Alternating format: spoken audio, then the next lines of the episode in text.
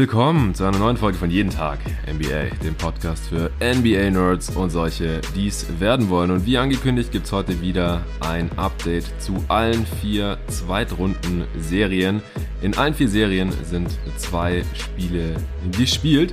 Und im Grunde kann man behaupten, es gibt zwei spannende Serien, wo es jetzt 1-1 steht nach den Games der gestrigen Nacht. Und nach heute Nacht steht es in den anderen beiden Serien schon 2 zu 0. Die Favoriten führen hier jeweils haben beide Heimspiele gewonnen. Wir besprechen alle vier Spiele beziehungsweise teilen hier heute unsere Gedanken zu diesen vier Serien mit euch. Nachdem äh, die Suns 129 zu 109 gegen die Mavs gewonnen haben, die Heat 119 zu 103 gegen die Sixers, also zwei sehr, sehr deutliche Siege, äh, neben dem Fakt, dass eben 2-0 Führung in der Serie auch schon relativ deutlich ist.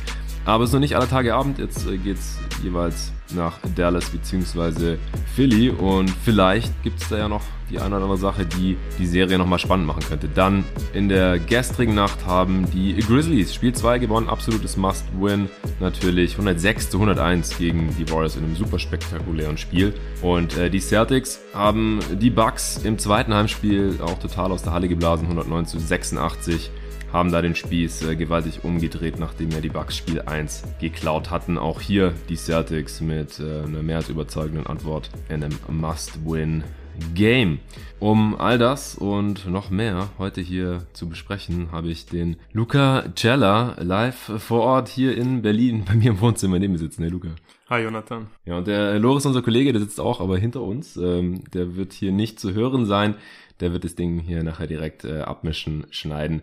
Und dann geht es hier noch raus. Äh, relativ spät am, am Donnerstag wahrscheinlich. Was aber nicht schlimm ist, denn äh, Donnerstag auf Freitag gibt's ja erstmal keine Spiele und dann von Freitag auf Samstag geht's direkt wieder weiter mit den beiden Matchups, die letzte Nacht erst gespielt haben. Ich weiß nicht genau, was da der Grund ist, aber es spielen direkt wieder Suns gegen Mavs und Sixers äh, gegen Heat und erst Samstag auf Sonntag dann wieder die anderen beiden Matchups. Samstagmorgen gibt's dann wie meistens auch in den Playoffs direkt morgens den Pod zu den zwei Spielen. Heute wie gesagt ein bisschen allgemeiner noch zu den äh, Serien, wie wir es ja auch schon Anfang der Woche mal hier gemacht hatten. Ja, bevor es gleich losgeht, gibt's noch kurz Werbung vom heutigen Sponsor. Aktuell brauche ich für den Playoff Grind ja besonders viel Energie. Nachts aufstehen, Games live schauen, morgens aufnehmen und möglichst auch noch was erzählen, das viele Leute interessant finden. Dann den Pod raushauen, danach Sport und was halt sonst noch so alles ansteht. Vielleicht geht's bei euch ja ähnlich stressig zu oder ihr steht unter Leistungsdruck. Da ist es wichtig, einen gesunden Lebensstil mit vollwertigen und gesunden Lebensmitteln zu führen und die tägliche Nährstoffversorgung gegebenenfalls auch noch zu unterstützen. Und genau hier setzt AG1 an. Es enthält 75 Vitamine, Mineralstoffe, Botanicals, lebende Kulturen und weitere Inhaltsstoffe aus echten Lebensmitteln. AG1 ist mein Vitaminkick nach dem Aufstehen. Es enthält viele Nährstoffe, die einem Kraft von innen geben und hilft mir, Nährstofflücken zu vermeiden. Zum Beispiel die in AG1 enthaltenen Inhaltsstoffe Folat, Niacin, Pantothensäure und die Vitamine B2, B12 und B6 tragen zur Verringerung von Müdigkeit und Ermüdung bei. Oder Kupfer, Selen und Zink und die Vitamine B2 und C tragen dazu bei, die Zellen vor oxidativem Stress zu schützen, helfen mir also auch bei der Muskelregeneration. AG1 bekommt ihr in einem Abo jeden Monat oder wann ihr eben wollt, kann man anpassen, zu euch nach Hause. Einfach mal unverbindlich ausprobieren. Es gibt eine 60 Tage Geld zurück Garantie, falls ihr nicht überzeugt sein solltet. Und im Moment gibt's wieder eine Aktion exklusiv für euch, also die Hörerinnen und Hörer meines Podcasts. Auf athleticgreens.com slash jeden Tag NBA erhältst du kostenlos einen Jahresvorrat an Vitamin D3 und fünf Travel Packs zu deinem AG1-Abo dazu. Neukunden erhalten außerdem eine Willkommensbox inklusive Aufbewahrungsdose und Shaker zur Monatspackung dazu. Also auf athleticgreens.com slash jeden Tag NBA gehen. Abschließend noch wichtige Hinweise. Bitte achte auf eine abwechslungsreiche und ausgewogene Ernährung und eine gesunde Lebensweise. Für beste Ergebnisse täglich einen Messlöffel, also 12 Gramm, in kaltem Wasser auflösen und konsumieren. außer Reichweite von Kindern aufbewahren. Schwangere und Stillende werden gebeten, vor dem Konsum jeglicher Nahrungsergänzungsmittel medizinisches Fachpersonal zu konsultieren, die tägliche Mengenempfehlung nicht überschreiten. Also, check gerne aus, athleticgreens.com slash jeden Tag NBA. Diesen Link findet ihr wie immer auch in der Beschreibung dieses Podcasts. So, das war's auch schon. Ansonsten hier vielleicht noch für Leute, die es interessiert. Es ist die 500. Folge jeden Tag NBA. Mittlerweile, wir haben uns hier jetzt nichts Großartiges überlegt zum Jubiläum, wobei es ja ziemlich passend ist, dass ihr jetzt hier gerade rechtzeitig zur 500. Folge von jeden Tag NBA äh, live vor Ort seid hier in Berlin für eine Woche. Wir hatten es auch in ein paar Folgen schon mal erwähnt. Das heute ist ja eine öffentliche Folge. Ich weiß nicht, ob das in Supporter-Folgen war oder in öffentlichen. Für die äh, Hörer, die es jetzt noch nicht so ganz auf dem Schirm haben, was das hier gerade bedeutet. Äh, wer sind überhaupt Luca und Loris? Meine äh, aktuellen und und auch allerersten Praktikanten äh, in der Geschichte von jeden Tag NBA. Ihr seid jetzt auch schon fast drei Monate am Start, also bald ist Halbzeit von eurem sechsmonatigen Pflichtpraktikum. Und jeden Tag NBA gibt es jetzt schon seit über drei Jahren und äh, 500 Folgen und es bewegt sich alles in eine sehr, sehr coole Richtung auf jeden Fall. Es ist äh, mega cool, seit gestern angekommen, deswegen gab es gestern auch kein Pod.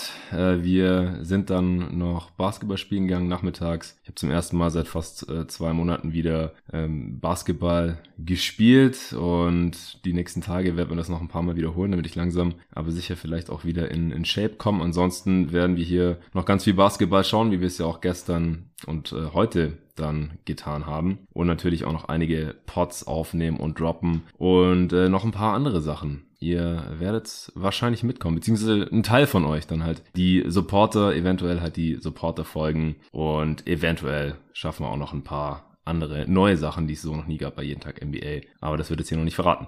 So, äh, es geht los. Wir gehen quasi in umgekehrter Reihenfolge wieder vor hier. Deswegen, wir fangen an mit Dallas Mavericks gegen Phoenix Suns. Spiel 2 es war eine relativ deutliche Angelegenheit dann doch am Ende, nachdem die Phoenix Suns das vierte Viertel komplett dominieren konnten, 40 zu 26 äh, dieses Viertel gewonnen haben. Jetzt haben sie zehn Siege in Folge gegen die Mavs. Äh, Dallas hat seit 2019 nicht mehr gegen Phoenix gewonnen. Die Suns hatten 65% Field Goal Percentage. Das ist der höchste Wert in der gesamten Saison der Suns, ist auch ein Franchise Playoff Rekord. Sie haben im vierten Viertel 16 ihrer 19 Field Goals äh, getroffen und haben jetzt auch in allen acht Playoff-Spielen immer mindestens die Hälfte ihrer Field Goals getroffen. Ihr wisst ja, ich bin nicht so der größte Fan von Field Goal Percentage. Bei den Suns spezifisch liegt es auch einfach daran, dass sie nicht so super viele Dreier nehmen. Weil wenn sie mehr Dreier nehmen würden, selbst wenn sie die mit 40 Prozent oder so treffen würden, würde das halt die Field Goal Percentage höchstwahrscheinlich in vielen Spielen unter die 50 Prozent Marke ziehen. Aber es ist vielleicht so eine ganz äh, schöne Statistik, um halt zu illustrieren, wie effizient die Suns Offense ist und wie dominant und wie wenig die Mavs Defense da bisher auch gegen tun kann. Die Suns hatten ein Offensivrating von 142, im Halfcourt von 128, was ein pervers äh, guter Wert ist. Für Leute, die es nicht wissen, Halfcourt Offensive Rating ist so im Schnitt auf jeden Fall unter 100. Die besten Teams haben so um die 100. In der Regular Season, Schnitt ist so bei 96, 97.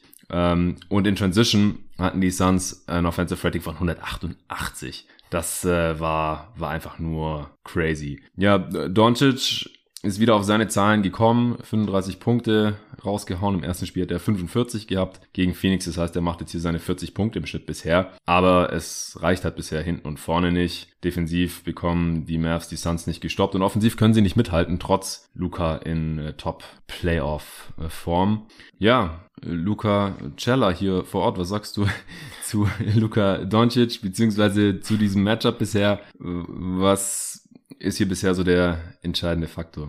Ja, du hast gerade schon die wichtigsten Faktoren eigentlich angeschnitten. Zum einen haben die Suns wirklich von überall aus dem Feld unglaublich effektiv gescored. Die Midranger fallen mit über 60 Prozent in beiden Spielen, glaube ich jetzt auch. Das ist absolut verrückter Wert. Sie haben am Ring 80 Prozent ihrer Würfe getroffen. Es hat mir auch super gefallen, wie sie zum Ring gekommen sind. Und äh, gerade hier hat man einfach gesehen, dass die Suns einfach äh, viele Spieler auf dem Feld haben, die einfach skilled sind. Also allen voran äh, Mikael Bridges hat heute zum Beispiel gezeigt, dass er diese Closeouts attackieren kann, hat sechs Assists gehabt. Ähm, da gab es sehr, sehr viele Dump-Offs für die Suns, nachdem sie die Perimeter-Verteidiger der Mavs attackieren konnten und dann entstehen einfach hochprozentige Würfe, also gerade solche Dump-Offs, das sind einfach äh, Dunks und äh, Layups, die mhm. gehen im Normalfall einfach rein, davon hatten sie ja wirklich äh, sehr, sehr viele heute und es können die Mavs halt überhaupt nicht von sich behaupten, dass sie abgesehen von Luka Doncic äh, viele hochprozentige Abschlüsse hatten. Also das ist für mich so äh, der größte Hauptfaktor. Doncic, und selbst Luka, finde ich, hat viele Tough Shots, die er dann reinhaut. Ja, Seine ganzen Stepbacks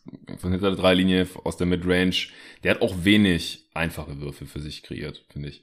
Ja, auf jeden Fall. Ich finde, bei ihm kann man halt inzwischen einfach davon ausgehen, dass er gerade in den Playoffs einfach so gut ist, dass er diese, diese Tough Shots einfach reinmacht. Klar. Er hat auch heute wieder einen True Shooting Wert von 72 äh, Prozent mhm. gehabt. Das ist unglaublich effizient, gerade wenn man bedenkt, äh, was für schwierige Würfe das sind, die er hier nimmt. Aber das Problem ist einfach, das hat man auch schon in den letzten Playoffs gesehen, von den Mavs. Doncic liefert, aber er ist halt vor allem auch in der ersten Halbzeit sehr, sehr stark. Äh, heute hat er von den ersten 21 Punkten war er an 19 direkt beteiligt, also hat äh, gescored oder, oder assisted und das finde ich gar nicht so ein gutes Zeichen für die Mavs. Ja. 24 weil, der ersten 28 waren das sogar noch. Ja, ja.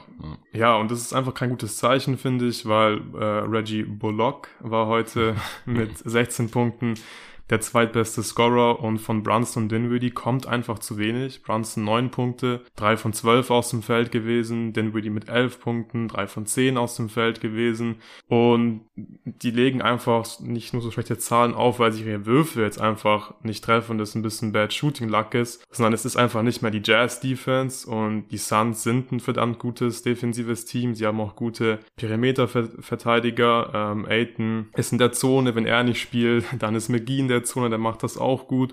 Und ich finde gerade bei Brunson und Dinwiddie sieht man einfach, dass die massiv strugglen, hier zum Ring zu kommen. Zum einen, also wenn sie es mal tun, dann sind sie da auch nicht ganz frei. Also sie haben Schwierigkeiten, ihre Verteidiger zu schlagen. Und wenn sie dann mal am Ring sind, dann sind das auch keine äh, uncontested Layups. Und äh, ja, gerade bei Brunson, der hat ja wirklich ähm, ja, vollends überzeugt in der ersten Runde. Er hat fast 30 Punkte, glaube ich, im Schnitt aufgelegt. Ja, ja. Hat sich da bestimmt den ein oder anderen Dollar dazu verdient für die Free Agency. Ja, aber jetzt äh, struggelt er einfach. Und ich glaube, man kann auch davon ausgehen, dass es jetzt nicht unbedingt viel, viel besser wird, weil ja, die machen es gut. Doncic, äh, bestra der bestraft die Switches. Das ist wirklich so ziemlich egal, finde ich, gegen wen er ins One-on-One geht. Ja. Heute zum Beispiel äh, gegen Chris Paul äh, ein paar Mal gescored. Gegen Cam Johnson geht er, glaube ich, so am liebsten ins One-on-One. Ich habe vorhin mal nachgeschaut. Gegen ihn nimmt er die meisten Würfe äh, bislang in der Serie. Und ja, Doncic liefert einfach, aber da muss vom Supporting Cast einfach mehr kommen. Aber ja, ja die kriegen es einfach auch nicht hin, die Suns dann so richtig in Rotation zu bekommen. Und wenn sie es tun, tun, dann äh, rotieren die Suns halt einfach auch ganz gut. Ja, er hast jetzt schon viele Sachen angesprochen. Ich will da ein paar Stellen einhaken.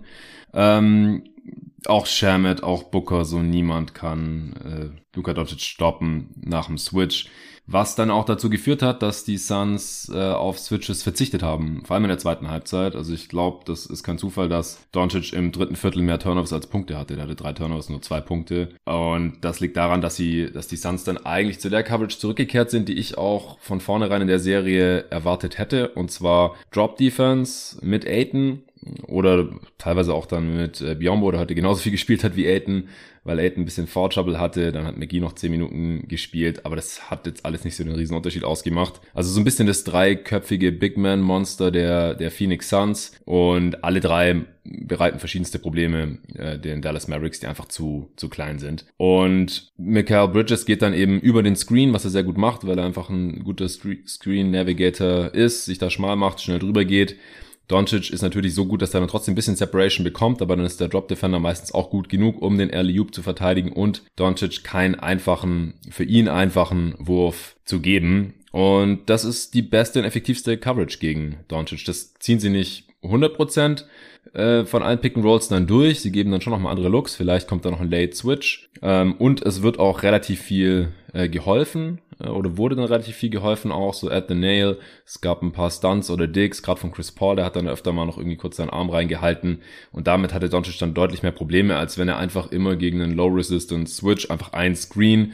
Michael Bridges ist nicht mehr sein primärer Defender, sondern einer der genannten und die kochte halt eigentlich alle ab, selbst gegen die Bigs. Ähm, Nagel, der hat seine Stepback-Jumper dann effizient genug rein und das hat anscheinend auch Monty Williams erkannt und dann eben die Coverage umgestellt. Und auch mit der Help, ich finde, die Suns haben das ganz gut gemacht, ohne dass jetzt die Shooter der Mavs ständig offen waren und tausend freie Dreier bekommen haben. Dann, ja, Bronson ist total abgemeldet und verliert gerade wahrscheinlich einen großen Teil des Free Agency Gelds wieder, das er in der ersten Runde gegen Utah erspielt hatte. Der wird, also offensiv äh, ist der total in Schach gehalten gegen die ganzen längeren Defender. Die Suns Perimeter Defender sind einfach im Schnitt ja einen halben Kopf größer und haben längere Arme und sind auch besser und haben mehr Bock auf Defense und überhaupt einfach ein anderes Level als die der Utah Jazz. Das war auch abzusehen. Aber er wurde auch gerade in der ersten Halbzeit teilweise defensiv dann attackiert, gerade von Michael Bridges, den er halt verteidigen soll, standardmäßig und der hat dann seine helle Freude und geht per Cut dann einfach über Brunson drüber oder Quick Post up und äh, legt den Babyhook per Babyhook in den Korb rein. Also da sieht Brunson halt leider in der Serie überhaupt nicht gut aus und das werden halt auch die GMs jetzt gerade beobachten, die äh, vielleicht schon angefangen haben, hier den, den Check auszufüllen für den 1. Juli. Auch Doncic wird defensiv gnadenlos gejagt und in so viele Screening-Actions äh, wie möglich involviert. Er ist, ist einfach nicht so super mobil, hat nicht die Kraft gehabt, dann auch teilweise in der zweiten Halbzeit. Wenn er sich dann mal One-on-One -on -one Devin Booker gegenüber sieht, der hat in dem letzten Spiel einmal komplett verladen, jetzt in dem Spiel auch wieder einmal äh, abgekocht. Also das ist halt unterm Strich dann schon relativ äh, schwierig für die Mavs. Und die Dump-Off-Geschichten, die du halt vorhin erwähnt hast, wenn die Suns dann ihre, ihre Durchstecker da spielen unterm Korb, also die erste defensive Rotation der Mavs, die ist dann halt noch gut genug, dann wird halt der Dump-Off gespielt, aber dann ist dann einfach zu wenig Size, um dann einen McGee oder einen Biombo oder einen Aiden in der Zone oder unterm Korb noch irgendwie äh, zu stoppen und von hinten irgendwie zu blocken oder auch nur zu faulen. Die Suns sind auch ganz kurz mal klein gegangen. Die Mavs haben das heute aber auch nicht wirklich viel gemacht.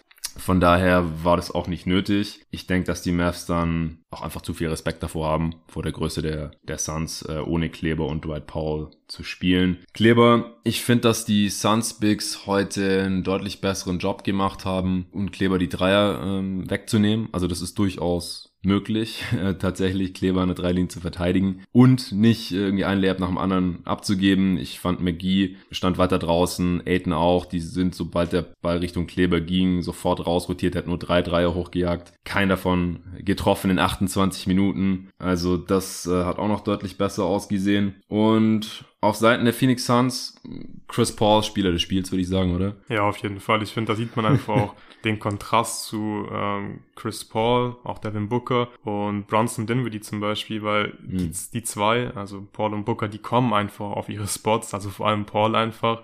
Und das kriegen Brunson Dinwiddie halt einfach überhaupt nicht hin. Und das ist halt ein Riesenunterschied, weil nur Luca reicht halt, wie gesagt, nicht. Ja. Chris Paul hat äh, die Hälfte seiner Punkte im vierten Viertel gemacht.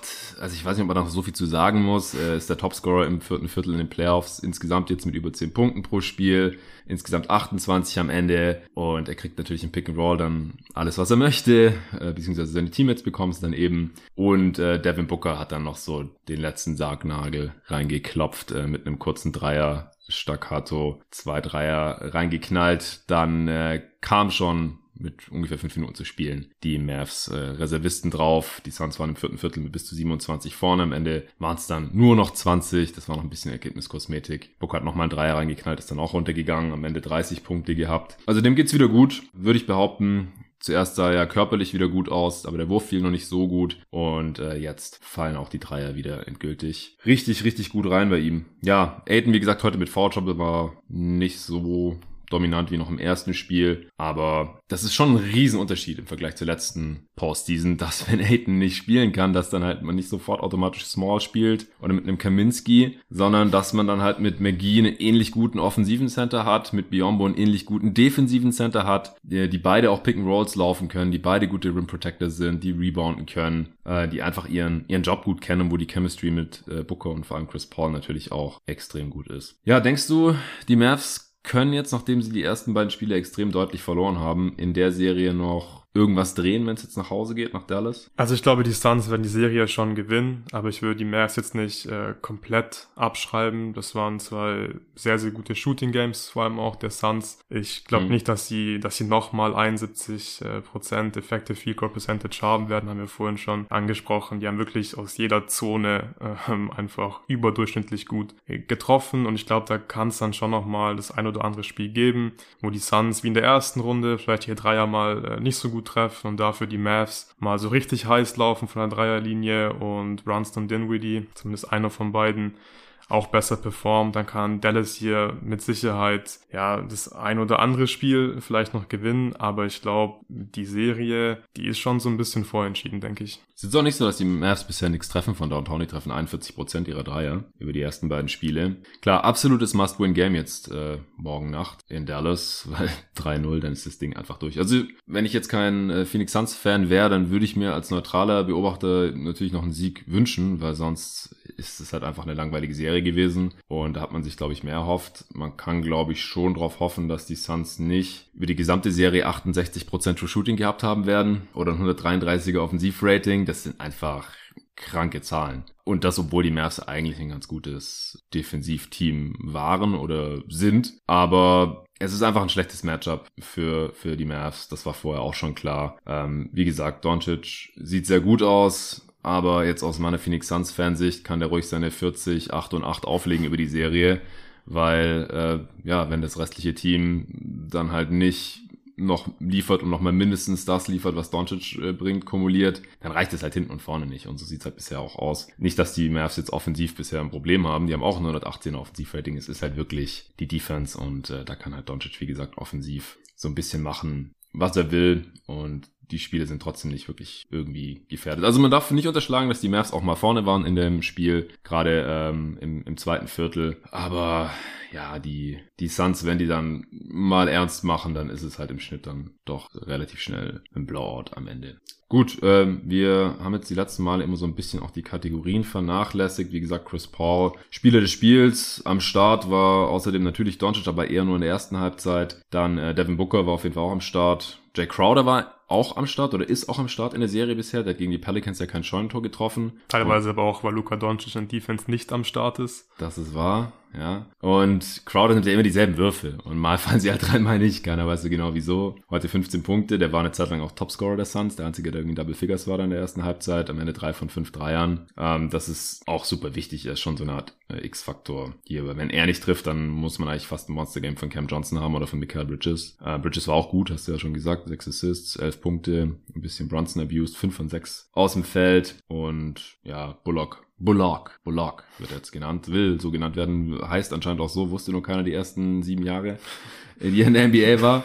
Ich habe zuerst gedacht, was machen die Kommentatoren, warum nennen die den jetzt ständig Reggie Bullock? Aber er heißt wohl so, nicht Bullock, sondern Bullock. Äh, 16 Punkte gemacht und in einem Stretch mal drei Dreier in Folge reingeknallt. Aber auch hier sieht man wieder seine defensiven Limitationen, finde ich so ein bisschen in der Serie.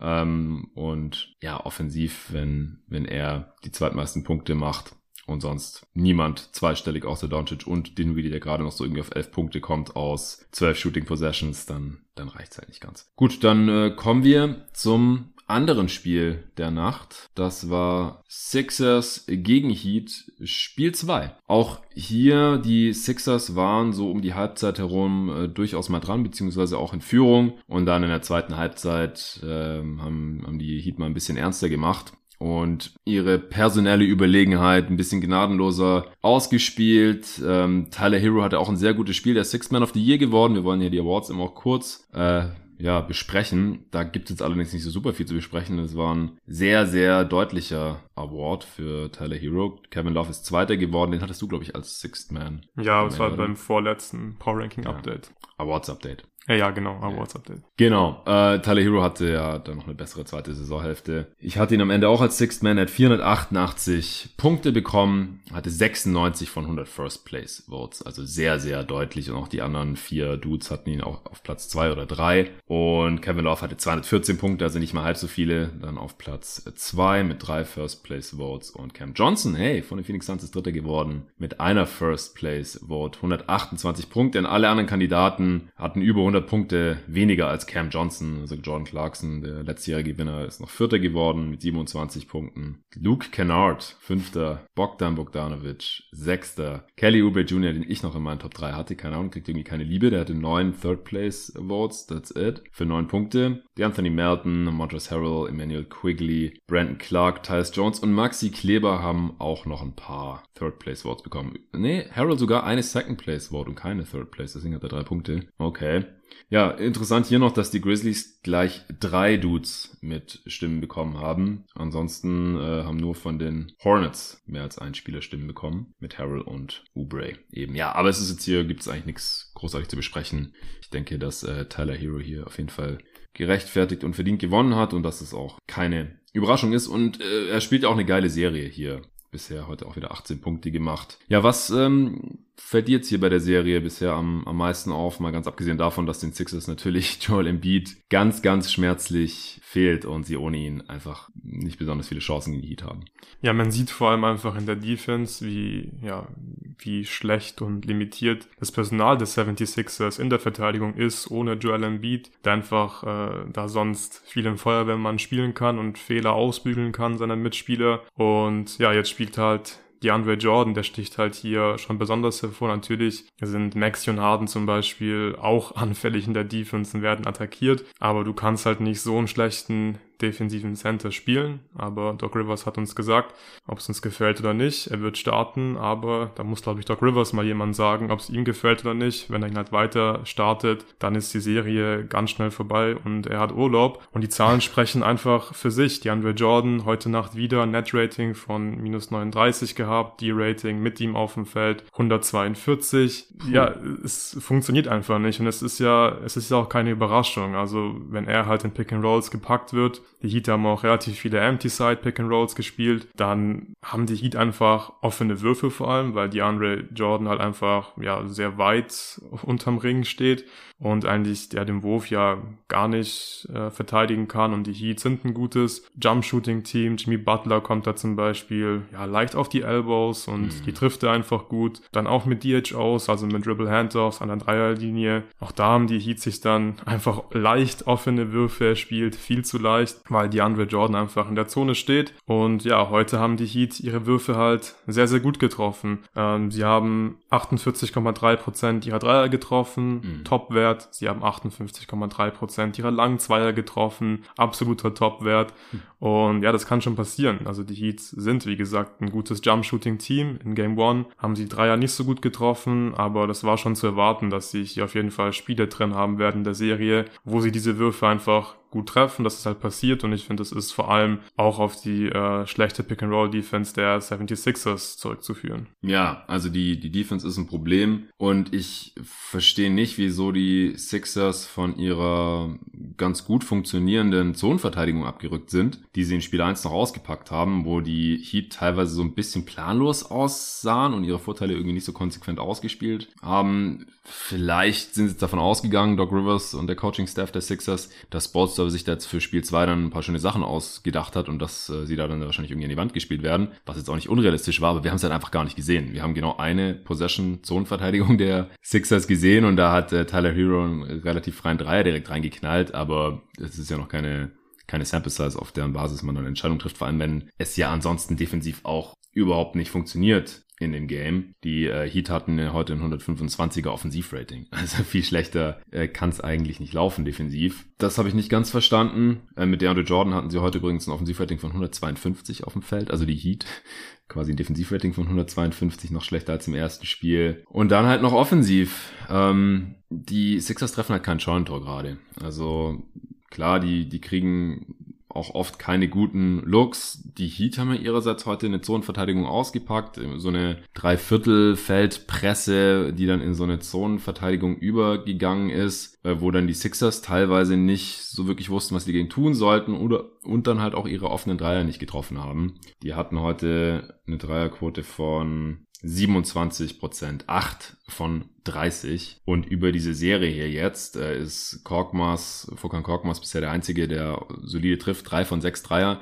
Alle anderen Spieler der Sixers zusammengenommen 19% Dreierquote über die ersten beiden Spiele. So kannst du halt auch überhaupt gar keine Spiele ohne Embiid gewinnen. Das haben wir auch vorher schon gesagt gehabt. Wenn die Sixers mal ein Game ohne Embiid holen, dann muss halt Maxi oder Harden abgehen, am besten sogar beide und die Shooter müssen einigermaßen solide ihre Dreier treffen, weil sonst bekommst du einfach keine effiziente Offense gegen die Heat zustande. Und das ist bisher auf, auf jeden Fall nicht der Fall.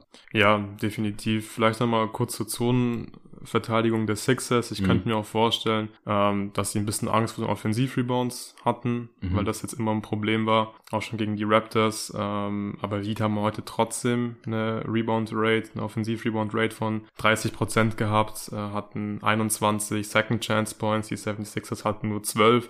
Und das ist auch eine Sache für mich, ähm, da müssen die Sixers einfach besser sein. Ich finde, sie müssen in dieser Serie, bis ein Beat zurückkommt, ja, Possession Game gewinnen, äh, die Heat so ein bisschen out-hustlen. Und sie müssten halt das Team sein, das viele Fast-Break-Punkte macht, Second Chance Points erzielt. Und ja, wenn die Heat halt sogar hier in solchen Kategorien äh, konstant die Nase vorne haben, dann haben die Sixers wirklich keine Chance, ein Spiel zu gewinnen. Also ich hatte heute zu keinem Zeitpunkt des Spiels das Gefühl, dass die Sixers äh, hier was holen können. Ja, wenn sie irgendwie dran geblieben sind, dann lag das halt auch irgendwie in erster Linie genau einem einzigen Spieler, der gerade halt heiß war. In der ersten Halbzeit war es äh, Tobias Harris mal über einen Stretch. Äh, dann im dritten Viertel hat Harris Maxi mal quasi im Alleingang für einen Run gesorgt, hat da 13 Punkte im, im dritten Viertel gemacht gehabt. Aber das war halt alles nix, was besonders nachhaltig aussah. Und man muss ja noch dazu sagen, dass bei den äh, Heat ja nach wie vor Kyle Lowry fehlt. Das war im ersten Spiel noch eher ein Problem, wo sie, wie gesagt, meiner Meinung nach im Halbfeld teilweise ziemlich unorganisiert und planlos ausgesehen haben, wo dann halt so ein Floor General und erfahrener Playmaker äh, wie Kyle Lowry schon mal helfen kann. Jetzt heute war das kein Problem. Ähm, und heute hat aber halt auch bei den Heat ungefähr niemand schlecht gespielt. ist mir noch aufgefallen vorher, vorher nochmal so das Revue passieren lassen und einen Boxscore reingeschaut und eigentlich hat jeder seinen Job erledigt. Ne? Jimmy Butler hat ein starkes drittes Viertel, hat am Ende 22, 6 und 12 rausgehauen bei guten Quoten. Du hast ja auch schon erzählt, wie er an seine Spots gekommen ist. Nur zwei Turnovers. Bam hatte wieder ein dominantes Spiel. Muss er auch haben gegen diese Frontline der Sixers. Er hat 23, 9 und 3 aufgelegt. Bei super Quoten natürlich super effizient wieder. Stross hat heute seine Dreier getroffen, 3 von 6. Tucker 2 von 3, Dreier. Wieder starke Defense gegen Harden gespielt. Also Initial Matchup halt. Ansonsten, wenn sie nicht gerade Zone spielen, switchen Heat natürlich auch relativ viel. Gabe Vincent äh, war ganz solide, äh, der hier der äh, Starter ist, während äh, Lowry halt aussetzt. Tyler Hero hat wie gesagt 18 Punkte von der Bank gemacht und äh, wichtige offensive Pushes geliefert bei guten Quoten und Victor Oladipo auch 19 Punkte von der Bank und ja, davon können halt die, die Sixers nur träumen, ne, dass da halt jemand von der Bank kommt und irgendwie 18, 19 Punkte auflegt. Da hat Maxi 34 gemacht, er hat ein starkes Spiel, was Scoring angeht. Äh, Harris am Ende 21 und Harden 20 und 9 Assists. Aber wieder nur 6 von 15 aus dem Feld, nur einen seiner 5 Dreier getroffen und im vierten Viertel hat er wieder rein gar nichts gemacht, als den Sixers dann endgültig das Spiel entglitten ist. Aber da haben wir auch schon nach dem, nach dem ersten Spiel darüber gesprochen, dass man es wohl einfach auch nicht mehr von James Harden erwarten kann. Der hat jetzt kein schlechtes Spiel gemacht, aber da muss halt mehr kommen. Vor allem, wenn Maxi so ein gutes Spiel hat, wenn dann Harden auch noch ein starkes Spiel hinlegt, dann haben die Sixers halt vielleicht auch eine Chance ohne Embiid und die haben sie jetzt hier halt verstreichen lassen. Ja, er hat auch eine ziemlich gute erste Halbzeit gespielt, finde ich. Mhm. Ähm, er ist heute besser zum Ring gekommen. Das ist auch eine Sache, die mir eigentlich vom ganzen Sixers-Team relativ gut gefallen hat, dass man versucht hat, äh, viel zu pushen. Transition Frequency von 19%, das ist äh, ziemlich hoch. Mhm. Also man hat da viele, viele Fast-Break-Plays gehabt. War da auch ziemlich effizient 162er Offensivrating in Transition. Das Problem war halt äh, die Halfcourt Offense, weil am Ring hat man 76% getroffen, 22 von 29 Würfen, aber da waren halt einfach auch viele ja im Fastbreak, allen voran Tyrese Maxey, der den hat man ja ständig in irgendwelchen Transition Aktionen gesehen und der macht die vor allem auch rein. Finde ich wirklich krass, äh, wie wenig er da, wirklich daneben legt. Ja in solchen äh, Fast Breaks und auch Harden hat, wie gesagt, in der ersten Halbzeit fand ich ihn aggressiver und er hat mir besser gefallen. Er mhm. ist zum Korb gekommen. Er schlägt immer noch nicht seinen äh, Gegenspieler oft. Das ist halt, er zieht zum Korb und hat den Ball dann so vor sich und schiebt mit dem Ball seinen Gegenspieler so ein bisschen weg und macht die halt rein. Oladipo hat er mal geschlagen. Aber der ja. wurde irgendwie von jedem einmal geschlagen, ja. hatte mindestens. Ja, obwohl Oladipo Harden eigentlich ganz gut verteidigt bislang. Ähm, in der Serie hat Harden nur zwei seiner sieben Würfe gegen Oladipo getroffen. Mhm. Hatte auch heute gegen Harden, finde ich, ähm, paar gute Aktionen in der Defense. Ähm, aber zurück zu den Sixers. Ich finde, man sieht einfach, äh, wie extrem schwer sie sich tun, gute Würfe im Halfcourt herauszuspielen. Es ist einfach viel Isolation und ja, also Harris muss halt muss halt viele tough Fadeaways nehmen. Klar, die kann er auch treffen. Er war heute zum Beispiel auch wieder ziemlich effizient mit 60% True Shooting. Ähm, aber da sind halt einfach auch viele wilde Würfe dabei, also von allen, von Maxi, Harden und Harris, die halt natürlich das meiste hier machen müssen, halt viel äh, Isolation Plays haben, da gehen zwar welche rein, aber da sind einfach so viele Würfe dabei, die einfach keine Chance haben, irgendwie reinzugehen. Und äh, Maxi und Harris haben halt zusammen zwei Assists aufgelegt, also nur ein Assist jeweils. Und ich finde, daran sieht man einfach auch ganz gut, dass ähm, dass sie einfach keine Vorteile rausspielen können für ihre Mitspieler und dann ist es einfach schwierig, weil wenn die drei alleine nur halbwegs effizient unterwegs sind, halt irgendwie, ähm, klar, Maxi war natürlich schon richtig stark mit 34 Punkten, aber Harden und Harris halt mit äh, 20 und 21, es reicht dann einfach nicht, wenn du deinen Rollenspielern nicht hochprozentige Würfe vor allem herausspielen kannst. Und das funktioniert halt nicht, weil hier muss man natürlich auch wieder die Miami Heat Defense loben. Mhm. Wenn die alles switchen, dann wird es auch äh, super schwer für die Sixers. Ja, zum Beispiel hat mir die Small Ball Lineup eigentlich wieder ganz gut gefallen, aber dann hast du halt das Switch von Bam auf Maxi zum Beispiel. Wie viel bringt dir das? Wahrscheinlich halt nicht so viel, mhm. weil Bam einfach äh, so ein guter, so ein guter Verteidiger ist und da so gut vor kleinen, schnellen Guards ähm, ja, stehen bleiben kann und ja. sich halt einfach nicht schlagen lässt. Ähm, ja, aber man sieht einfach, wie limitiert die Sixers auch in der Offense sind. Das ist neulich in irgendeinem Podcast gehört, ich glaube es war im Low Post. Da ähm, wurde die Effizienz der gegnerischen Offense, wenn Bam im Pick and Roll äh, verteidigt und er switcht das ja normalerweise, genannt und das war irgendwie 0,6 Points per Possession oder so. Das ist halt schon richtig heftig. Also der, der kann halt die Pick and Rolls da echt äh, komplett zum Erliegen bringen. Und das tut er hier halt auch. Ja, ja, ich habe mich auch gefragt. Also so in der ersten Halbzeit haben wir so gar nichts von dem gesehen, was im letzten Spiel für die Sixers eigentlich noch ganz okay aussah, halt mit der Zonenverteidigung oder mit dem Small Ball. Also dann mit äh, quasi Niang auf der 5 oder Niang, Harris, äh, eben mit Green, Maxi und Harden zusammen. Und das, das hat man dann doch auch wieder gesehen irgendwann, aber da war es aus meiner Sicht auch schon irgendwie ein bisschen zu spät. Wie gesagt, die Minuten, die 13,5 Minuten mit DeAndre Jordan, die äh, sind zum Vergessen, so oder so. Äh, Paul Reed war heute in fünf, über 25 Minuten Spielzeit nur minus zwei. Also mit ihm auf dem Feld war das Spiel mehr oder weniger ausgeglichen. Äh, Millsap wurde heute nicht nochmal ausprobiert und Darcy hat noch ein bisschen Garbage Time am Ende gesehen, als das Spiel dann durch war, die letzten anderthalb Minuten. Ja, jetzt müssen wir ja sehen, ob Embiid vielleicht für Spiel 3 zurückkommt und natürlich, falls er zurückkommt, wie er da aussehen wird. Ich habe hier im Pod ja schon mal gesagt, ich glaube nicht, dass er sich mit einem gebrochenen Gesicht so normal spielen lässt, gerade als Big, der halt viel in der Zone unterwegs ist und viel gefault wird und in Traffic versucht abzuschließen, abzuschließen und reboundet und Würfe contestet und sowieso gefühlt einmal pro Minute auf dem Boden liegt. Und da hat er ja noch sein äh, gerissenes Band im Daumen nach wie vor. Also Embiid wird, wenn er in Spiel 3 am Start ist, weit weg von 100% sein. Aber das ist natürlich auch ein Do-or-Die-Game für die Sixers, absolutes Must-Win im ersten Heimspiel. Wenn sie das verlieren, dann ist auch hier die Serie einfach beendet. Deswegen gehe ich eigentlich davon aus, wenn er irgendwie annähernd einsatzfähig ist, dann, dann werden wir ihn wahrscheinlich sehen. Oder was denkst du? Ja, ich glaube auch. Also, das habe ich auch im letzten Pod, glaube ich, schon gesagt.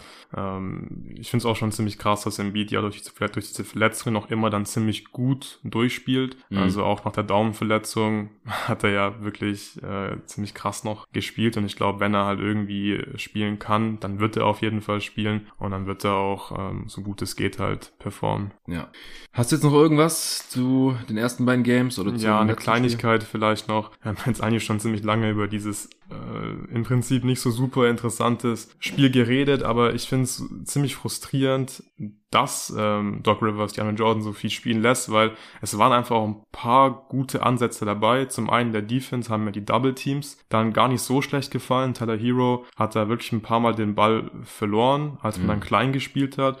Ich glaube, da ist man defensiv, ja, funktioniert einfach besser als mit DeAndre Jordan in der Drop-Defense. Und ich glaube, es wäre einfach eine gute Mischung gewesen. Äh, viel Smallball spielen, gucken, ob man da mit einer aggressiven Defense ja Turnover forcieren kann, in Transition kommen kann. Und in der Offense bringt die Andre Jordan ja auch nichts. Äh, also von daher glaube ich, wäre es cool gewesen, wenn man sich für Spiel 1 und 2 ohne Embiid jetzt hier dafür entschieden hätte, einfach ja Smallball-Lineup zu spielen und dann Paul Reed eben noch ähm, 25 Minuten zu geben und halt in der mhm. restlichen Zeit dann Small zu gehen. Ich glaube, so hätte man einfach ja, höhere Chancen gehabt, ein Spiel zu klauen, was natürlich äh, extrem wichtig gewesen wäre, wenn Embiid dann in Spiel 3 zurückkommt. Ja, wenn Embiid dann da ist, dann hat man halt wenigstens mal jemanden, der es äh, rein körperlich und der nicht uralt ist wie der Andre Jordan mit Bam aufnehmen kann, dass der da vielleicht nicht mehr so sehr wüten kann in der Zone. Ich glaube, der hat bisher alle seine Punkte in den ersten beiden Spielen in der Zone gemacht. Und ähm, gegen Jimmy Butler haben sie einfach kein gutes Matchup defensiv. Also auch Thibault ist, ist einfach nicht. War das Butler, der ihn heute zweimal so krass rausgefaked hat ähm, in, in ja, einer Possession? Das war Butler. Das war Butler, oder? Das war erst Pumpfake am, an der Dreierlinie. Thibault springt vorbei, Butler zieht in die Zone, macht nochmal einen Fake. Thibault will von hinten chasen, jumpt nochmal vorbei und dann hat Butler einen ziemlich easy Finish gehabt. Also das funktioniert einfach auch nicht. Und das ist bisher hier auch so ein großes Ding gewesen, dass sie einfach keine Matches haben für Butler und Bam.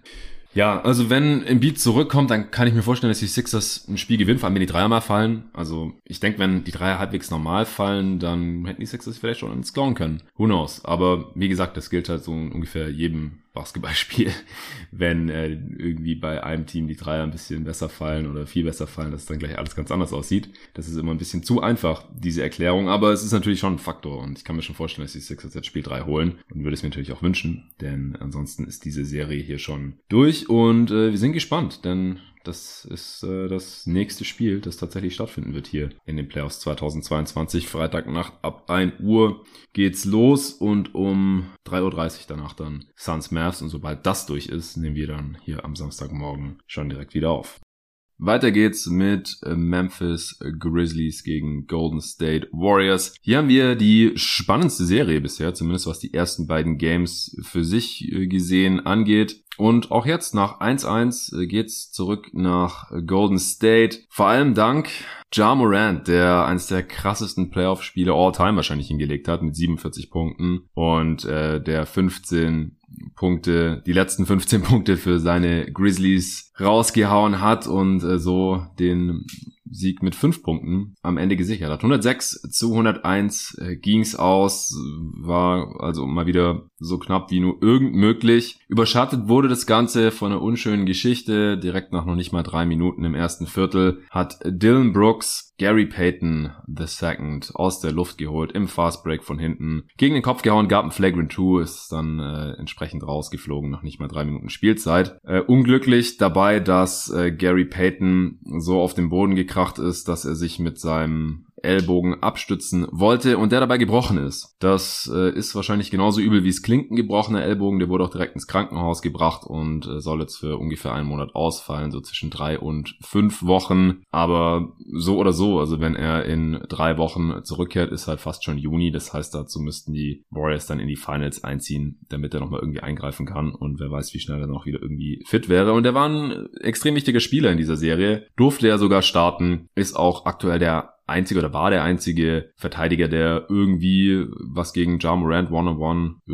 machen kann. Also es war auch kein Zufall, dass Ja Morant hier 47, 8 und 8 rausgehauen hat bei krasser, krasser Effizienz, äh, während Gary Payton the Second halt im Krankenwagen und dann im Krankenhaus war überhaupt, es, es ging wirklich zur Sache hier in diesem Game. Auch Draymond Green hat einen Ellbogen früh abbekommen im ersten Viertel, hat da nur drei Minuten gespielt, musste dann genäht werden. Äh, Curry hat sich eine blutige Hand geholt. Also es, es war heftig. Curry hat sich danach auch aufgeregt und hat gesagt, Bill Brooks hat hier gegen einen Ehrenkodex quasi verstoßen unter NBA-Spielern, dass man, äh, wenn man jemanden fault, nicht so, dass die restliche Saison, die Karriere des Gegenspielers äh, gefährdet wird. Und das ist jetzt hier bei Gary Payton eben äh, der Fall, auch wenn er natürlich ein bisschen unglücklich gefallen ist. Man kann nach sowas vielleicht auch stürzen, ohne sich irgendwas äh, zu brechen. Aber Dylan Brooks hat es zumindest mal billigend in Kauf genommen und wurde jetzt auch entsprechend dann rausgeschmissen und eventuell könnte er sogar noch eine zusätzliche Strafe bekommen. Das äh, ist Stand jetzt äh, Donnerstagnachmittag noch nicht bekannt. Ähm, also eine wilde Serie hier bisher, definitiv. Äh, Luca, was sind deine Gedanken dazu?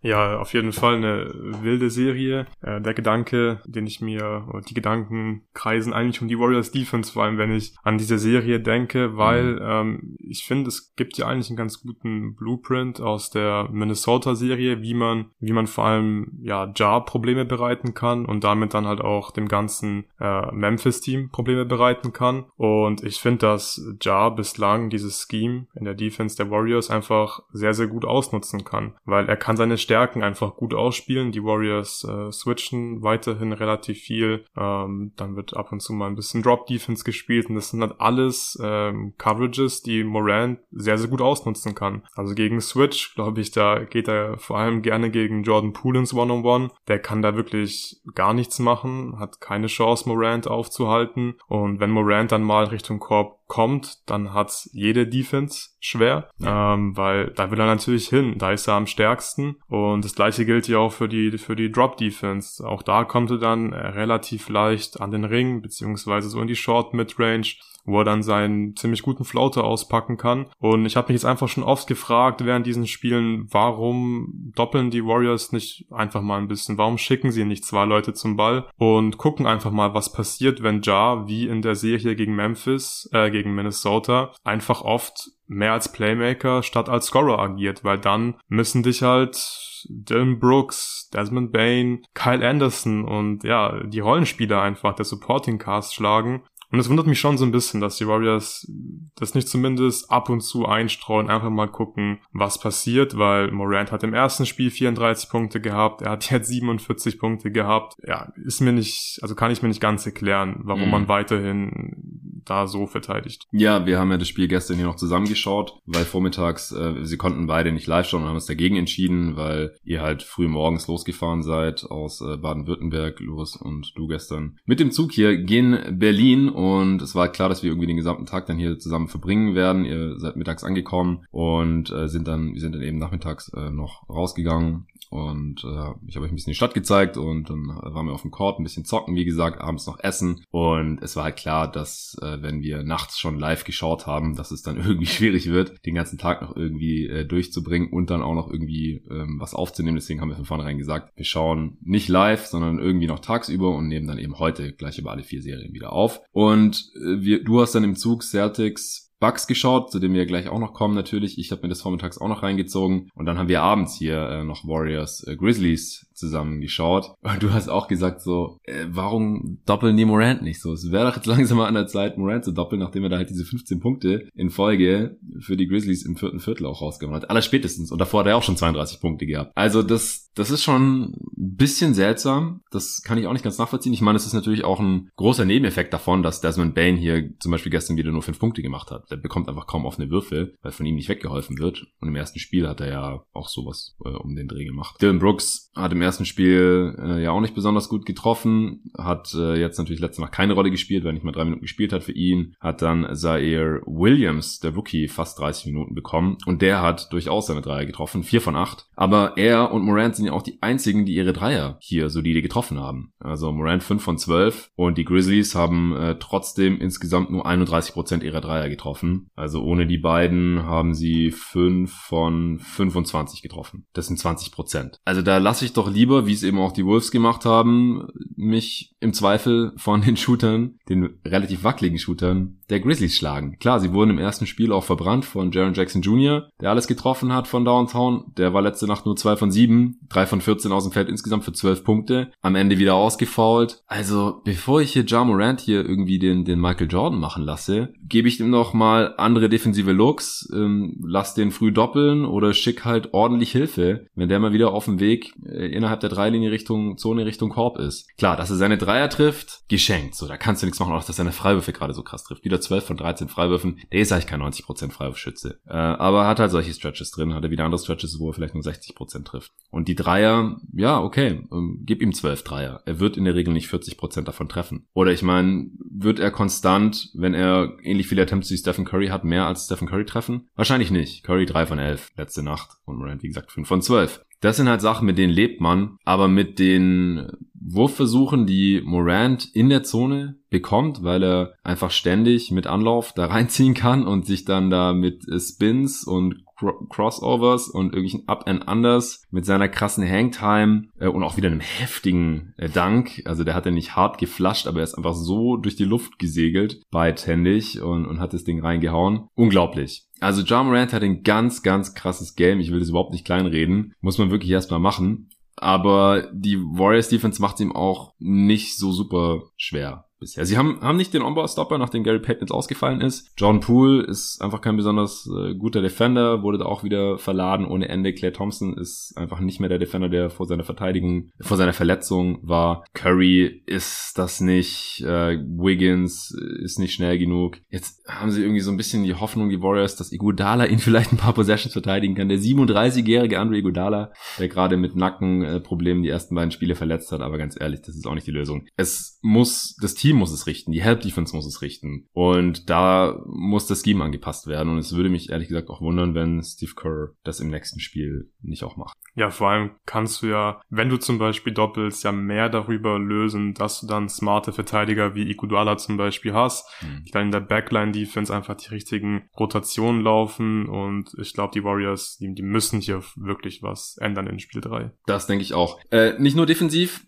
auch offensiv haben die Warriors ein Problem. Die hatten ein Offensivrating von unter 100, True Shooting unter 50 Prozent. Also das liegt zum einen daran, dass sie ihre Dreier überhaupt nicht getroffen haben. 18 Prozent Dreierquote von Pool. Wenn alle drei am Start sind, würde man einfach nicht erwarten normalerweise. Liegt ein bisschen daran, dass, wie gesagt, Curry halt heute Nacht mal nicht getroffen hat. Dann, dass Andrew Wiggins eins von sieben geschossen hat. Das kann mal vorkommen. Äh, aber auch, dass Clay Thompson zwei von zwölf zum einen geballert hat, zum anderen aber auch echt wilde Würfe nimmt. Also der chuckt die Dinger echt raus, nimmt andere Würfe als noch vor seiner Verletzung. Ja, ich, ich weiß nicht, du hast auch gesagt, als wir das Spiel geschaut haben, du hast es ja verstanden, als er wieder zurückkam von seiner Verletzung, dass er irgendwie seine Rolle und seinen Rhythmus erst wieder finden muss. Aber er macht das halt immer noch. Irgendwelche wilden Fadeaways auf the Dribble gegen die Defender, ähm, ja, wilde Dreier in Transition, die kann er schon auch mal treffen, aber gestern hat er es einfach nicht gehabt, zwei von zwölf. Und Jordan Poole hat auch nur ein von sechs. Und Poole hat er ansonsten eigentlich noch ein solides Game mit 20 Punkten von der Bank, fünf Assists, äh, aber auch fünf Fouls und drei Turnovers. Und wie gesagt nur einen seiner sechs Dreier getroffen. Also ich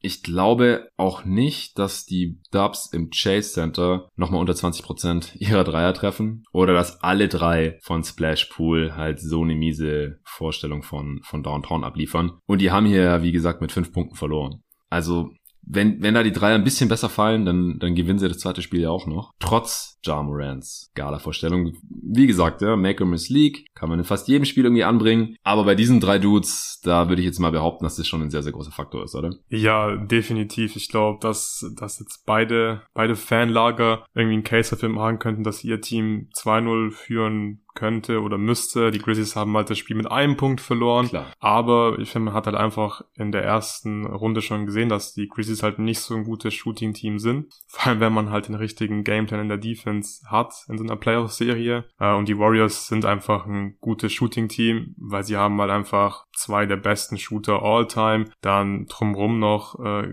gute Shooter, Wiggins, Poole. Das sind ja alles Jungs, die ihre Dreier äh, normalerweise sehr gut treffen. Und deswegen deswegen habe ich einfach auch so ein bisschen das Gefühl, dass die Warriors allein schon, nur wenn sie ihre Dreier besser treffen, einfach ganz gute Karten haben gegen die Grizzlies. Also sie machen, sie machen äh, viele schlampige Fehler, finde ich. Also Turnovers mhm. sind definitiv ein Faktor. Das sind sie ja bei den Warriors immer. Also ja. es sind einfach ein Team, die oft den Ball verlieren. Was natürlich auch gerade in einem Team wie Memphis halt zugute kommt. Das war das Team, das in der Regular Season die höchste Transition Frequency hatte und die Warriors hatten im letzten Spiel 18 Turnover Es gab 18 Fastbreak-Punkte für Memphis. Äh, Memphis konnte sehr auf den Transition kommen, was mir auch gut gefallen hat, dass Memphis vor allem nach, ähm, nach Live-Rebounds sehr viel gepusht hat, hatten da eine äh, Transition Frequency von 40%, also nach 40% der Rebounds ist man dann sofort in Transition gegangen. Mhm. Einfach generell ein hohes Tempo in der Serie und es passt halt einfach ziemlich gut zu den Stärken der Grizzlies. Da muss man halt nicht so viel im Halfcourt spielen. Da haben sie ja schon Schwächen, hat man ja einfach gesehen in der ersten Runde. Und ja, ich denke, die Warriors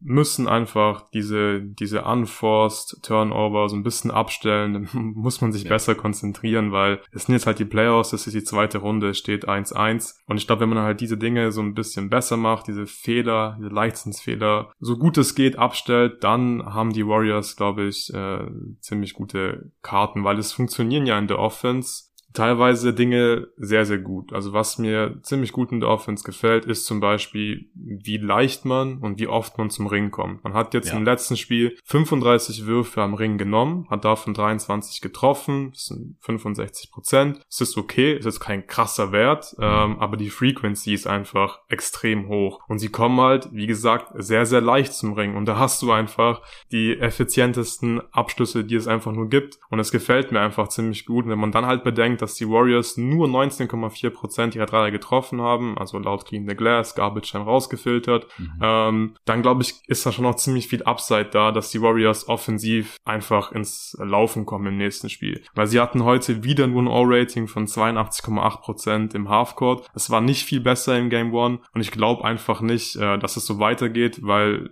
ich finde, die, die Grizzlies haben ja bislang gar nicht so gut verteidigt. Also mir ist eigentlich öfters aufgefallen, dass sie zum Beispiel bei relativ leichten Plays, irgendwie ein Staggered Screen oder so, einfach die Shooter verlieren und halt nicht mhm. irgendwelche Shooter, sondern Steph Curry. Also ist ja. so der Shooter auf dem ganzen Planeten, den du auf gar keinen Fall verlieren solltest und das passiert einfach ziemlich oft. Deswegen denke ich, dass es offensiv schon äh, deutlich besser werden sollte dann äh, zu Hause im Chase Center. Ja, du hast jetzt gerade gesagt, äh, Clean the Glass, dass die Garbage draußen gab ja in dem Spiel keine, aber da sind auch die Heaves draußen, also Heaves, die genau, ja. Half-Court, Full-Court-Shots äh, mit ablaufender Vierteluhr und da gab es einen, ich glaube von Steph Curry. Ja. Der wird hier fehlen und deswegen waren es dann halt 19% bei Clean the Glass statt 18 auf äh, hier im NBA.com Boxscore, den, den ich hier offen habe. Ja, äh, sehe ich alles ganz genauso. Also ich, ich glaube, die tatsächliche Low-Hanging Fruit für die Warriors sind die Dreier. Ob sie die Turnovers ähm, wirklich stark runterfahren können, weiß ich nicht, weil die Grizzlies forcieren zum einen viele und die Warriors machen halt immer noch ein paar Unforced Turnovers. Das ist halt so. Ähm, das wird wahrscheinlich auch eher so bleiben. Ja, auf Seiten der, der Grizzlies also ich glaube, wenn Morant weiter so verteidigt wird, dann wird er auch weiter so spielen. Ja. Dafür ist er gut genug und anscheinend auch fit genug äh, gerade, äh, obwohl er ja irgendwie schlecht sehen konnte, ähm, habe ich erst im Nachhinein mitbekommen, weil man hat es ihm nicht so wirklich angesehen, aber er hat anscheinend aus dem einen Auge nicht so wirklich gut gesehen, aus dem linken. Aber hat ihm anscheinend keinen Abbruch getan da im vierten Viertel. Äh, ansonsten denke ich, dass die Rotation der, der Grizzlies eigentlich so steht. Da, da werden sie nicht großartig was dran ändern. Klar, wenn Brooks mehr spielt, dann wird Zay Williams wieder weniger spielen. John Concha fliegt wahrscheinlich wieder komplett aus der Rotation äh, hinaus. David Tillman hat wieder den Keith Bogans Start bekommen und 13 Minuten gespielt. Mit ihm auf dem Feld lief es auch ganz gut. Mit Brandon Clark lief es erschreckend schlecht äh, dieses Mal. Auf dem Feld minus 17 in 28. Ja, weil den Ring nicht so gut verteidigt hat. Deswegen ja. ist, glaube ich, auch Jaron Jackson Jr. gerade in der Serie äh, so unglaublich wichtig für die Grizzlies. Klar, zum einen offensiv schadet nie, wenn sein Dreier gut fällt. Äh, aber wir haben schon angesprochen, dass die Warriors einfach super leicht zum Ring kommen. Mhm. Ich glaube, das werden sie auch weiterhin machen können, weil auch die Grizzlies haben halt nicht so gute Perimeterverteidiger. Du kannst zum Beispiel Jamoran relativ leicht attackieren und dann ist halt schon extrem wichtig, dass Jaron Jackson Jr. als äh, Weakside Rim Protector halt helfen kann und diese Würfe am Korb verteidigen kann. Deswegen muss er einfach gucken, dass er halt nicht in jedem zweiten Spiel mit sechs Fouls rausfliegt. Ja, kann mir vorstellen, dass Kuminga hier auch noch ähm, jetzt eine größere Rolle oder eine konstantere Rolle haben wird, weil er halt so ein bisschen diese Gary Payton Rolle einnehmen kann. Also entweder er oder JTA, aber Toscano Anderson hat hier nur zwei Sekunden mal gesehen. Ich glaube, der hat nur in einem Inbound verteidigt oder irgendwie sowas. Ja, also ich, ich glaube, es ist relativ klar, was hier auf uns zukommen wird, beziehungsweise was passieren muss, damit anders läuft. Ich kann mir weiter vorstellen, dass die Serie knapp bleibt, solange Morant äh, so verteidigt wird. Weil wenn nicht, dann will ich halt erstmal sehen, dass ähm, die, die Grizzlies auch eins in Golden State holen können. Und wenn nicht, dann steht sie halt relativ schnell 3-1. Und äh, dann könnte das schon die, die Vorentscheidung sein. Hast du jetzt noch irgendwas zur Serie? Nee, ich glaube, wir können zum äh, Boston-Spiel kommen. Yes, hier geht's auf jeden Fall weiter. Samstag auf Sonntag um halb drei, aber ja, zur deutschen Primetime quasi noch. Ab 21.30 am Samstag gibt's Spiel drei Boston in Milwaukee. Und die Serie ist auch ausgeglichen, zum Glück. Also der Sieg der Celtics war jetzt ähnlich dominant wie der Sieg der Bucks in Spiel eins. Was war denn der große Unterschied aus deiner Sicht im Vergleich zu Spiel eins, dass jetzt dieses Spiel so anders ausgegangen ist, außer dass Marcus Smart gefehlt hat, aber das äh, hat den äh, Erfolgsaussichten der Celtics in Spiel 2 jetzt irgendwie keinen Abbruch getan. Ja, die Celtics haben ja schon in Spiel 1 ihre Dreier gut getroffen, aber jetzt in diesem zweiten Spiel äh, waren sie schon verdammt heiß von der Dreierlinie, haben 20 ihrer 42 Dreier getroffen, 47,6 äh, Prozent. Aber es war nicht das Einzige. Also es war jetzt nicht nur Hot Shooting, aber äh, dieses Hot Shooting hat, glaube ich, so ein paar Dinge für sie einfach dann im Verlauf des Spiels geöffnet. Irgendwann musste Brock Lopez zum Beispiel bei den Screens einfach weiter rauskommen. Dann wurde halt die Zone äh, bisschen frei gemacht oder man ist leichter in die Midrange gekommen. Ähm, außerdem finde ich, haben die Celtics ein gutes Adjustment gemacht. Janis hat ja noch im ersten Spiel wirklich eine defensive Masterclass mhm. hingelegt in ganz klassischer Janis-Fashion, vor allem als Roma eben für sehr viel äh, Unruhe gesorgt. Und was mich hier richtig gut gefallen hat, war, dass, äh, dass die Celtics einfach auf Derek White ähm, in der Strong Side Corner geparkt haben, der halt von Janis dann verteidigt wurde und dann halt einen Shooter wie Jalen Brown in der Weak Side Corner hatten, wenn dann halt ein Pick and Roll läuft und Janis auf der Strong Side steht, dann kann er da halt nicht äh, von der Weak Side äh, rüber rotieren und dafür so viele Probleme sorgen. Da ist einfach sein äh, Impact dann ja begrenzt. Und wenn du halt noch einen Shooter in der Corner hast, dann hast du halt zum einen die Möglichkeit, dass Tatum aus dem Pick and Roll äh, einfach selber scored und wenn die Hilfe kommt, hast du halt Jalen Brown im Corner und der war ja äh, wirklich äh, verrückt unterwegs, vor allem im ersten ja. Viertel. Wie viel? Mindestens 14 Punkte. Ich glaube sogar 20, bin ich mir ganz sicher. Äh, ich habe mir im Zug keine, keine Notizen gemacht. Mhm. Äh, hab's jetzt nachträglich gemacht. Ich war auf jeden Fall ziemlich krass, was er gemacht hat. Ja, auch was für Würfe der ja, genommen ja. hat. Der war dann sehr schnell, sehr äh, confident ja. und hat dann off the dribble und äh, Turnaround, Fadeaway, Spin Jumper Geschichten. 17 hat er im ersten Viertel, 6 von 7 aus 17, dem Feld. Genau, ja. Alle drei Dreier. Ich glaube, der hat in der ersten Halbzeit fünf Dreier reingehauen. In der zweiten Halbzeit hat er nicht mehr so viel mhm. gemacht, aber der hat auf jeden Fall äh, die Celtics in der ersten Halbzeit ordentlich getragen. Ja, in der zweiten Halbzeit hat er noch fünf gehabt. Das heißt, in in der ersten im Umkehrschluss 25. Seiner 30 Punkte, 9 von 10 aus dem Feld, 5 von 5 von Downtown. Ja, also ich glaube, man kann gar nicht genug betonen, wie krass diese Diskrepanz beim Dreier-Shooting war. Und es war jetzt nicht hier diese Make-or-Miss-Geschichte, dass beide Teams ungefähr gleich viele Dreier und gleich gute Dreier rausgespielt haben und die dann einfach unterschiedlich gefallen sind an diesem Tag, sondern die Celtics haben mehr Dreier getroffen, als die Bucks überhaupt genommen haben. Die Bucks haben nur 18 Dreier genommen. 18. Und davon nur drei getroffen. Also das ist beides ein riesiges Problem. Drei Dreier getroffen ist natürlich ein Witz. 18 Dreier genommen ist eigentlich noch der größere Witz. Das ist die äh, niedrigste Anzahl an Attempts in der äh, ja, Budenholzer-Ära in Milwaukee. Und wie gesagt, wenn du weniger Dreier nimmst, als dein Gegner trifft, dann hast du das, das schon das Game, eigentlich mehr oder weniger. Aber da war einfach die Defense der Celtics wieder unglaublich gut. Das war sie eigentlich auch schon in Spiel 1 gewesen, da aber halt in erster Linie gegen, gegen Janis, der dann trotzdem auf seine Punkte gekommen ist, aber halt auch immer wieder die freien Shooter gefunden hat, die dann getroffen haben.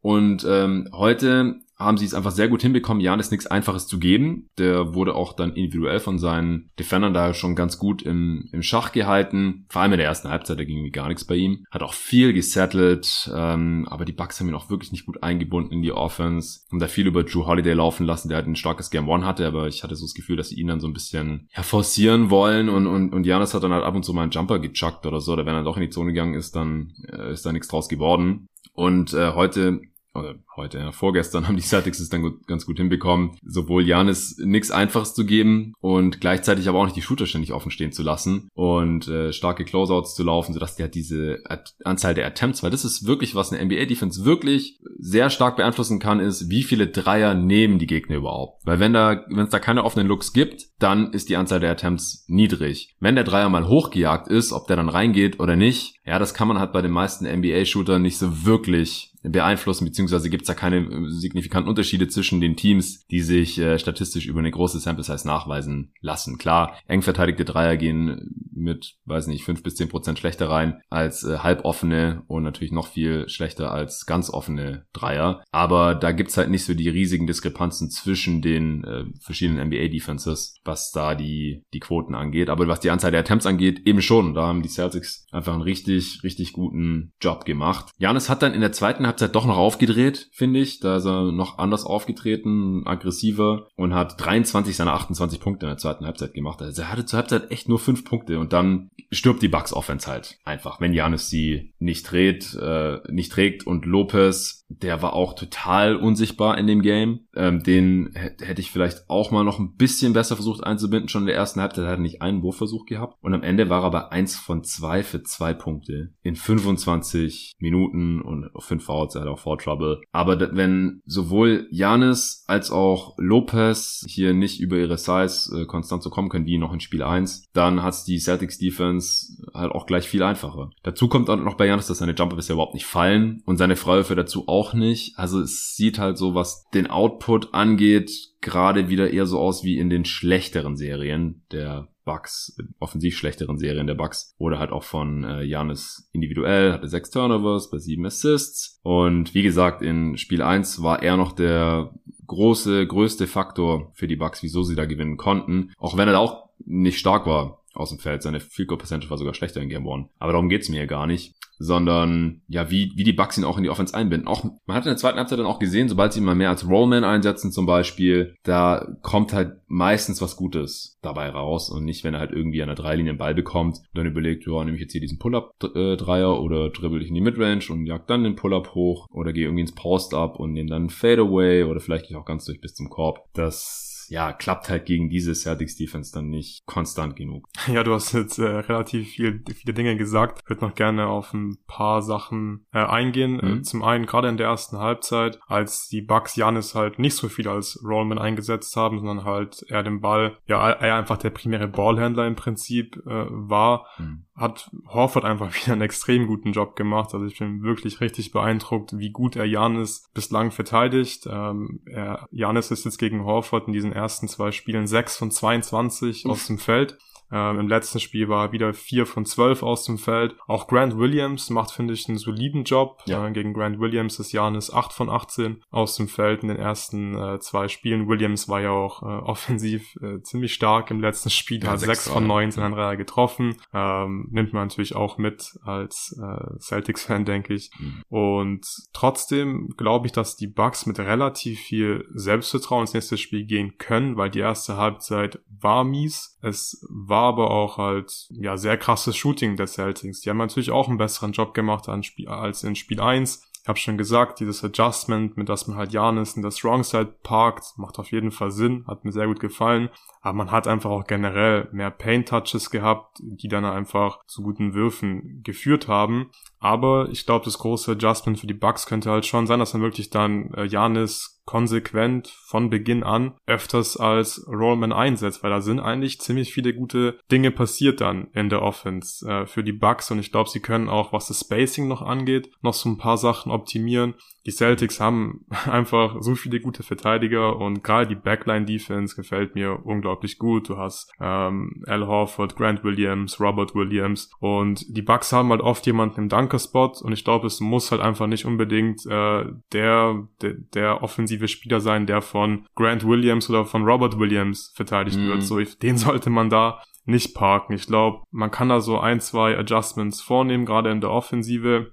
Und dann sieht es wahrscheinlich schon deutlich besser aus im nächsten Spiel. Und die Celtics, die werden ja nicht nochmal äh, 47 Prozent ihrer Dreier bei diesem hohen Volumen treffen. Also davon gehe ich jetzt mal aus. Zumindest wird Grant Williams halt nicht 6 von 9 und solche Geschichten. Ich glaube, das war schon, das war schon so, ja, ein sehr, sehr krasses Shooting Game. Und die Bucks, mhm. die waren ja auch nochmal dann auf, ich glaube, 13 Punkte oder sowas. 12, ja. 12 ran im vierten Viertel von daher glaube ich, äh, können die Bucks eigentlich mit sehr, sehr viel Selbstvertrauen ins nächste Spiel gehen, weil die Celtics haben jetzt die Würfel getroffen, also sehr, sehr gut getroffen. Das mussten sie natürlich auch machen. Sie haben auch in der Defense das Ganze ziemlich gut gemacht, aber die Bucks haben, wie gesagt, glaube ich, auch in der zweiten Halbzeit gesehen, was da in der Offensive ganz gut funktionieren kann. Und dann wird es in Spiel 3, glaube ich, äh, ein sehr, sehr interessantes und offenes Spiel. Ja, davon gehe ich eigentlich auch aus. Also nochmal, das war jetzt ein absolutes Must-Win-Game auch für die Celtics und es ist schon ein fettes, fettes W für die Bucks, dass sie jetzt 1-1 nach Milwaukee fahren. Jetzt hatten wir zwei Blowout-Wins, in dem jeweils ein Team relativ unschlagbar aussah und im anderen war es dann wieder genau umgekehrt. Ich denke auch, die Wahrheit liegt wahrscheinlich irgendwo dazwischen. Die Celtics haben allein durch ihre Dreier 51 Punkte mehr gemacht als die Bucks in Spiel 2. Das ist die zweitgrößte Diskrepanz allein durch drei Punkte Würfel äh, all time nach den Warriors. Die hatten mal noch einen Dreier mehr, da waren es plus 54 vor ein paar Jahren. Äh, ansonsten, ich glaube auch, also die Celtics sind einfach unglaublich abhängig nach wie vor von ihren Jumpshots, dass die nicht ähm, ja immer so fallen wie in Spiel 2. Das ist, ist glaube ich, klar. Man hat aber schon auch gesehen, dass die Celtics Offense deutlich besser aussieht, wenn sie den Ball laufen lassen und nicht nur eine Action und dann geht der Wurf hoch oder es kommt halt irgendwie ein Pass und dann nimmt der sofort den Wurf. Sowas können die Bucks einfach sehr gut verteidigen.